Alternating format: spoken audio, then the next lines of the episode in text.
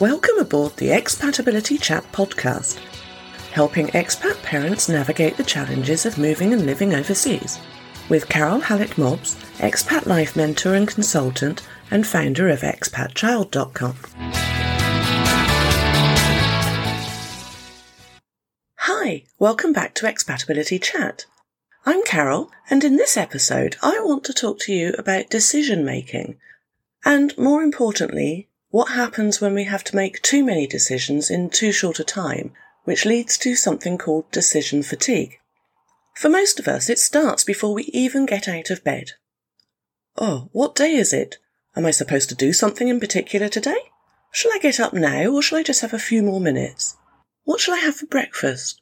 What shall I wear? Do I need a coat? What's the weather doing? Shall I walk or shall I drive? What shall I make for dinner later? And so on and so on. Decisions, decisions, decisions. The small decisions that we take for granted are seemingly endless. Studies on numbers are inconclusive, but the suggestions range from between 1,000 to 5,000 decisions daily. Being accurate doesn't really matter in this case. What does matter is understanding that we make a lot of decisions, many of which are subconscious, or at the very least easy enough not to cause problems. Our lives with internet these days, cell phones, and permanent connectedness have become increasingly filled with tiny decisions. Should I check my email now or later? Should I reply to that email now or later or tomorrow or never? Shall I check social media now or later? Netflix or TV? We have too much choice these days. And that busyness, that choice has a price. The more choices we're faced with, the more likely we are to fall victim to decision fatigue. To make good choices, we need to listen to our thoughts, recognize when our energy is dropped, and react accordingly. The trouble is that there are just too many decisions that we have to make, and you can't swap one set of decisions for another. All you can do is keep adding them up. So when we face something that is potentially life changing, such as moving overseas with our family, it's little wonder that we start to feel overwhelmed with the number of decisions that we have to make. Interestingly, this year of COVID and lockdown has had an effect on some people's daily decision making, as many of our day to day choices were taken away from us literally overnight. No need to decide what to wear to the office? Not going in. No need to get dressed from the waist down if you're only on Zoom calls. Please do. No need to decide who to see, where to go, and when, and so on, because we weren't allowed to. For many people, this was incredibly freeing, and for others, it became hell on earth for different reasons I won't go into now, as that's not the remit of this episode. This episode is about decision fatigue and how it relates to expats, and how you can get through it to make better decisions. So it's a proven fact that people facing a larger number than average decisions start to suffer from a form of mental fatigue, which ultimately impairs their judgment. A famous study looked at some judges, and they, for example, are more likely to hand out harsher sentences later in the day. And also, perhaps doctors are more likely to miss something important at the end of a busy surgery. Corporate bosses often release bad news emails on a Friday afternoon. Now, that might be decision fatigue or it might be something else completely, but you get the idea. Basically, decision fatigue is a real thing. Decision fatigue makes us feel out of control. And we don't like feeling out of control, so therefore our brains do whatever they can to regain that control. How do they do that? Well, they do their best to stop you making decisions. The symptoms of decision fatigue are different from feeling physically tired. You might think you're full of energy and raring to go, but with every decision you make, your brain becomes a little more fatigued and you lose a little more mental energy. Each subsequent decision becomes harder and harder. We start to feel frustrated, under pressure, and our short term memory becomes impacted. Which, when you already have a ton of things to think about, becomes a bit of an issue. I reckon the brain has only space for a finite number of thoughts at any one time. Maybe about seven. But that's just my thinking, and so when there are too many thoughts in your head, some fall out. It's that feeling that when you walk into a room and have no idea why you went there in the first place and what you were meant to be doing. You retrace your steps, do something else on the way back, and whatever it was you were supposed to do in the first place just has gone. You've no clue. This is when you find the kettle in the fridge, or your shoes in the bath. Now, speaking as a scatterbrained menopausal woman, this is generally a normal state of affairs for me. But for the rest of you, this is mental fatigue, decision fatigue, and if left unchecked, it can cause problems. The problems it can cause are, for example, a lack of energy, a loss of enthusiasm, depression, and potentially disastrous outcomes that may be affected by poor judgment. What I mean by this is you may make the wrong decisions. When we are physically tired, we can go to sleep and our bodies rest and recharge. Unfortunately, the brain doesn't do that. It doesn't always take advantage of the downtime because it remains active all night and mulls over the lessons learned in that day and decisions made during that day. And this is why we dream and why we sometimes wake up in the morning still feeling absolutely shattered. Now, expats and decision making. Where do I even start? Making the decision to move overseas in the first place is huge, massive, absolutely huge. And it starts with should we stay or should we go? And what's the best age to move with the kids? Is it now or later? Oh, and from that point on, the decisions simply don't stop. Where to live? Which school to choose? Who do I need to tell? What do I need to take with me? What do I do with the rest of my stuff? How do I choose a removal company? How does all that work? Who do I tell? When do I tell them? How do I tell them? And what do I do about Great Aunt Mabel, who really isn't going to be happy with this? And what to do with the children who are going to be a bit difficult about leaving their friends. So it's no wonder that expats often suffer from decision fatigue in the run up to the move, and that mental exhaustion takes a heavy toll. And that's just with the relatively straightforward decisions. Don't even go there with the what ifs. What ifs create a whole series of other decisions that don't even exist. Now, making all these decisions can become too much, especially when there are so many choices. And when it comes to moving overseas, there are a lot of choices to make, and most of them include unknowns that you need to factor in. And you may be afraid of making the wrong decision, especially when that decision affects other people. You may end up taking shortcuts, carelessly and impulsively deciding, oh, that one will do, or no, we don't need that, I'll throw it away. The amount of times I've done the latter and then forgotten about it because, like I said, too many thoughts in my head at the same time, I end up spending ages searching for a book that I know that I definitely have or had in my last country. Another symptom of decision fatigue is something called analysis paralysis. This is when you over research, overthink, and over analyze every single aspect of every single decision and then you find yourself unable to make any decision at all. Your brain says enough and chooses the ultimate energy saver and shuts down and does nothing at all. Which isn't really great when you move out in a few weeks.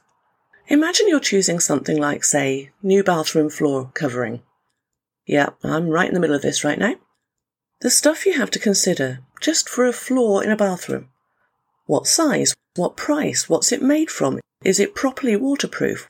Which colour? Which pattern? Do I even want a pattern or is plain better? Is that one better than the other one? Where's the cheapest and easiest place to get it from?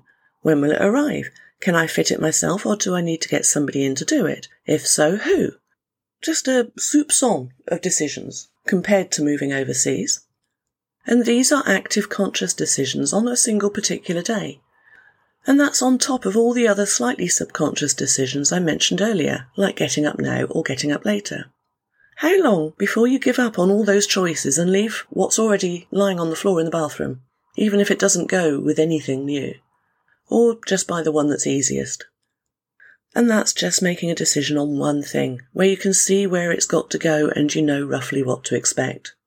Very opposite from moving overseas. As I said before, there are so many unknowns that you have to contend with when making a decision about moving overseas, especially if you haven't done it before. You're having to make decisions based on a lot of unknowns and a lot of uncertainties, and these decisions will impact other people in your family. It's no wonder overwhelm and decision fatigue rolls on in. The truth is, when we're facing a massive change in our lives, we can't avoid decision fatigue altogether. But there are some steps we can take to reduce the negative impact. So I want to talk now about ways that we can avoid decision fatigue. Many people recommend making big decisions in the morning when the brain is as fresh as it's going to get, in order to help avoid errors of judgment.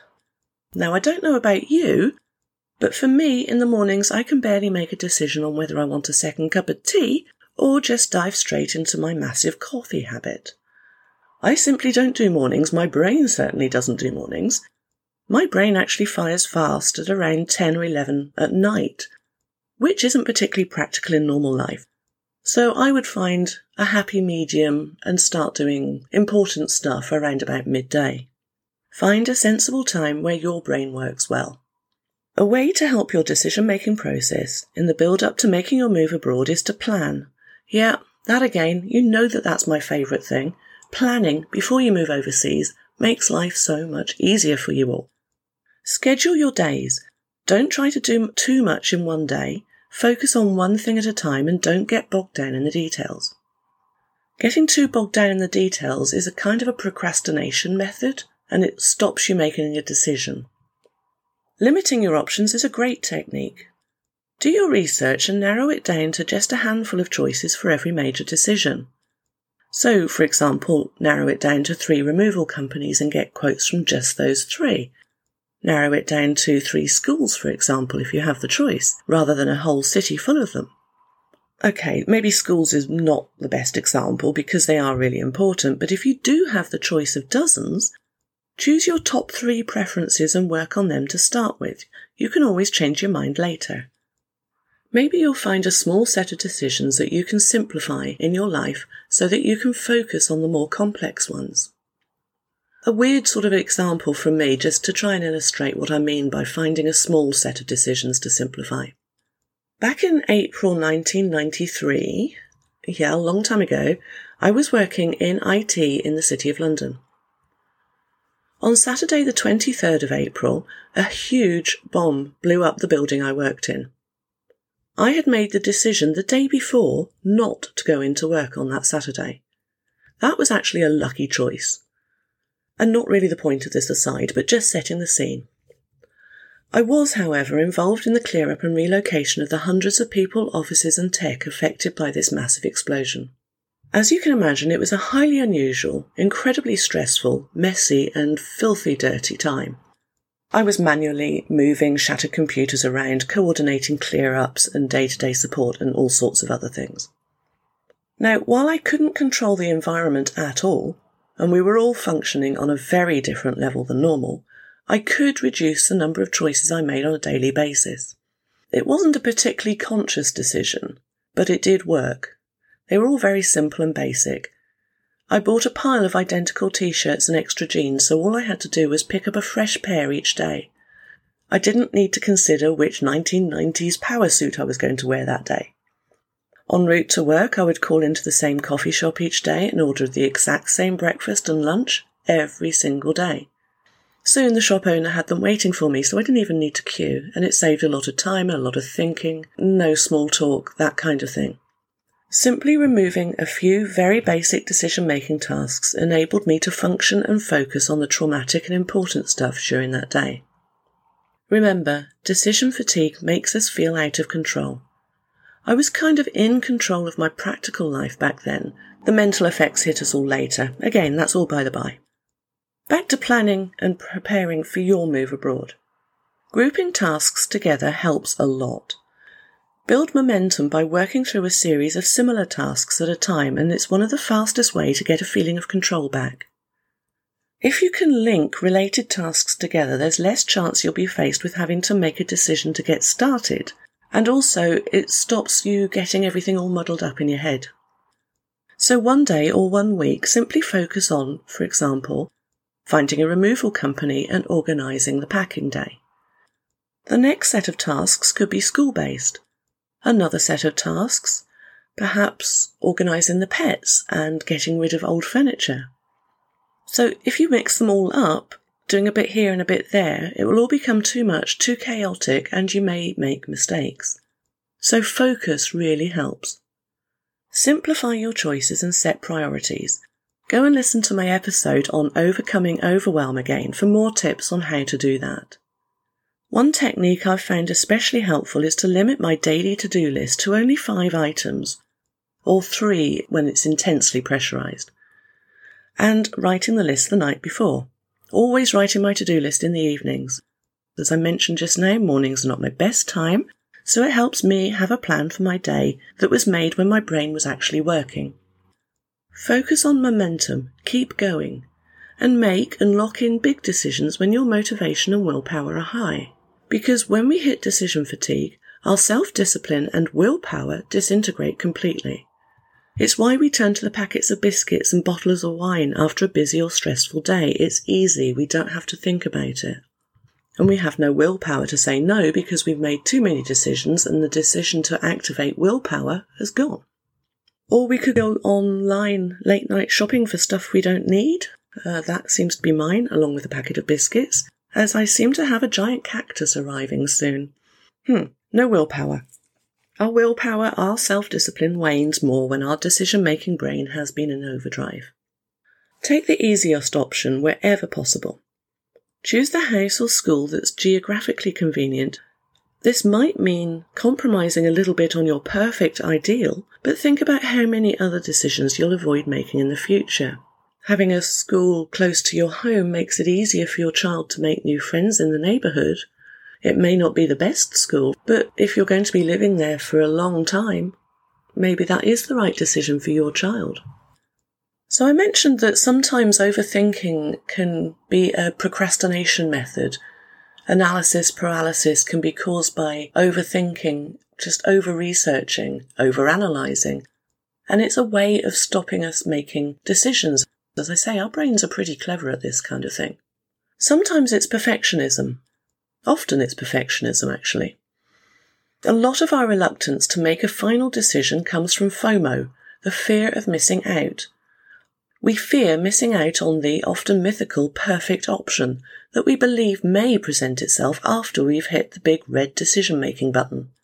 Nothing's perfect. Another part of our reluctance and decision making fear comes from having to make decisions on behalf of other people, those we love most, our kids. Now, while it's right to acknowledge that children have no choice about moving overseas and to support them in all we can, as adults and parents, we have to make decisions on their behalf. Can you imagine if big choices were left to the kids? They'd never go to school, they'd go to school dressed as T Rex, they'd eat only sweets and never go to bed. Okay, that's stereotyping and simplifying, but you get the picture. As a parent, you make the best decision you can for your child based on the options available at that time. I bet if you look closer, there are actually fewer options for example schooling than you think, which will help you narrow it down a little bit. Maybe the most important advice of all is not to beat yourself up if things go wrong. Be kind to yourself, be kind to your brain, don't ask too much of it. Rest when you can, learn to meditate and eat well. Blood sugar levels are one of the key aspects to a well oiled brain. So don't forget to eat and make wise food choices. Steer away from the biscuits. Perhaps take yourself away from it all for a while. Switch off your phone, go for a walk, visit some supportive friends. Try and switch off from the relocation planning, and you'll find it remarkably refreshing. Have a bit of a reset, reboot your brain. Switch it off, switch it back on again.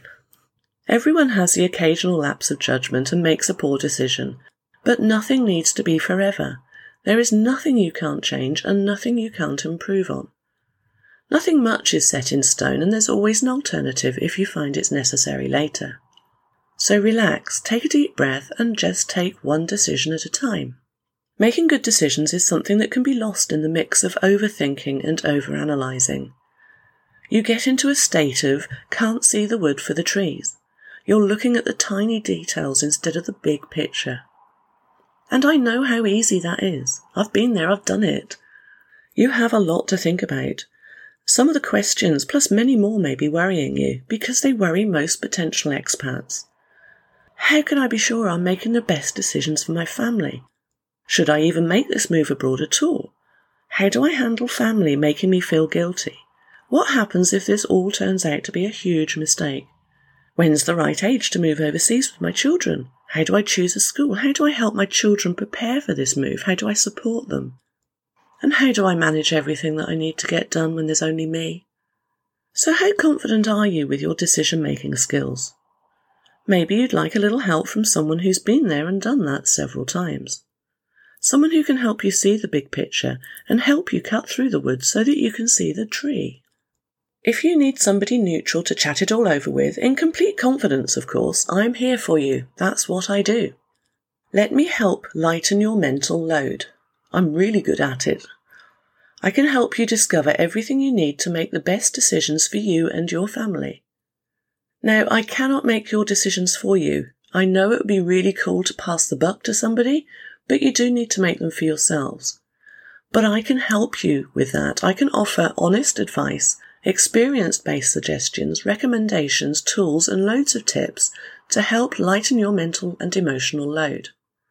I'm dedicated to helping you simplify your expat decision making process so that you have clarity and confidence in making your own major life decisions.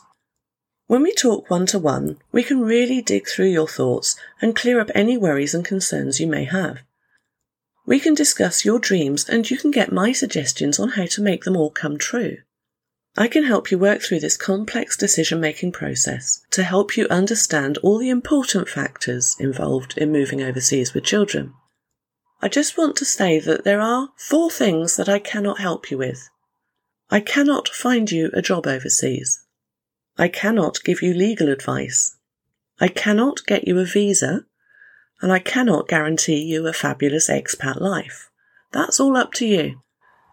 If you want to talk with me and if you want my help in getting through your decision making process or anything to do with expat life, I'm here. I'll pop a link in the show notes so that you can book a one to one call with me. Come and pick my brains, get it all off your chest, and let's focus together on the challenges and decisions you have right now. If you don't know where to start or what to do first or next, or if you're getting overwhelmed, stressed, worried, get in touch with me. That's what I'm here for. I will help you move forward. Let's make your expat life a success as a priority. I do hope you'll get in touch with me. Good luck with your decision making. Remember, you're making the right decision for you at that time with the information you had, so please don't beat yourself up. And if there's anything I can help you with, reach out. I look forward to chatting with you again soon. Bye bye. Thank you for listening to the Expatability Chat podcast.